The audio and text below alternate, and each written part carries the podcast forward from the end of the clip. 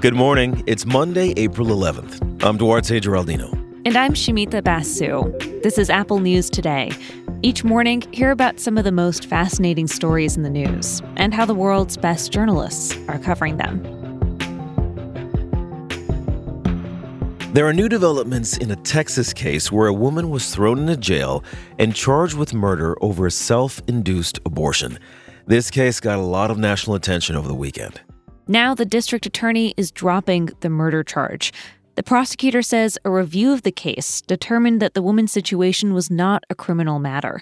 He says the sheriff's department was right to investigate the incident when it was reported by the hospital, but the only correct outcome was to dismiss the indictment.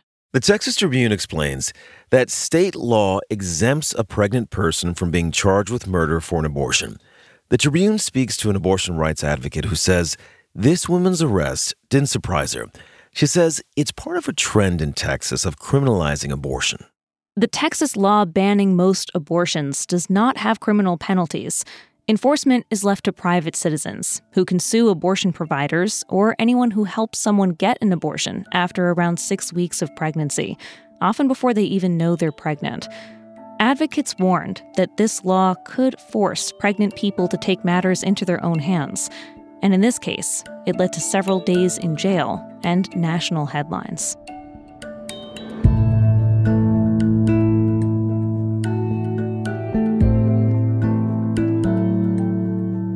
There are not enough doctors in America to meet our medical needs. By one estimate, we are short 20,000 doctors here in the U.S., and that problem is expected to get much worse. It means that there will be fewer places and fewer people to care for folks who need the care in especially rural healthcare environments. Dr. Karen Landman is an epidemiologist and a senior reporter with Vox. She explains that the doctor shortage isn't just about America's growing, aging population or pandemic burnout.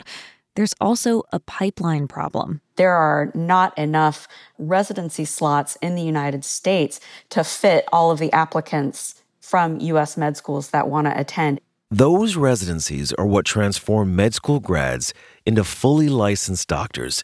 And this process can take three to nine years of on the job training to complete. But last year, there were thousands of graduates who didn't get into residency programs that means this system will produce fewer fully trained doctors down the road. Dr. Landman reports that a key problem is outdated federal rules around funding for residency programs. Medical residencies are mostly paid for by the government through Medicare and Medicaid, and those funding models haven't been updated for decades. Dr. Landman also points out that domestic residency training requirements make it difficult for doctors from other countries to practice here, even people who have excellent qualifications from abroad. She says fixing this problem is going to require major investment.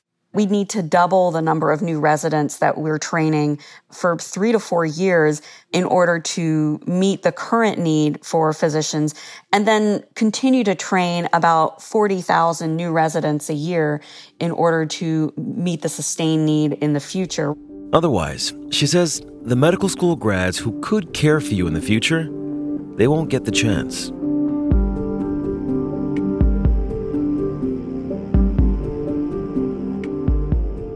In international news, we're following big new political developments in two countries with implications for the U.S. In France, first round election results are setting up a showdown between current President Emmanuel Macron and the far right candidate Marine Le Pen.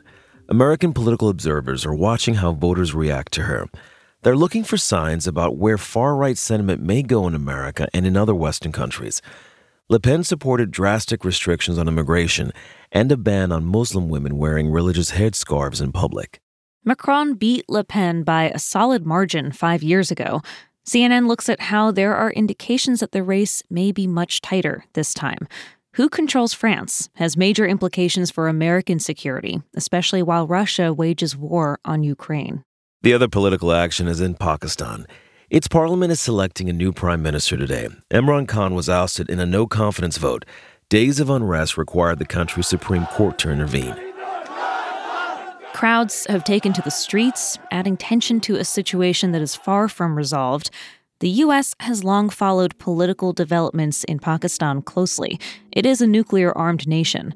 The BBC explains how, in this case, Khan worked to whip up anti American sentiment.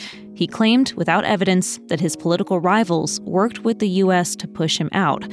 Washington has denied this, but many of Khan's supporters believe him.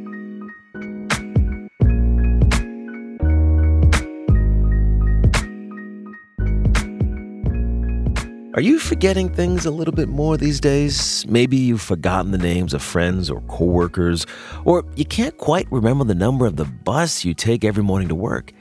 If so, you're not alone. Memory experts say that a lot of us are having more instances of forgetfulness.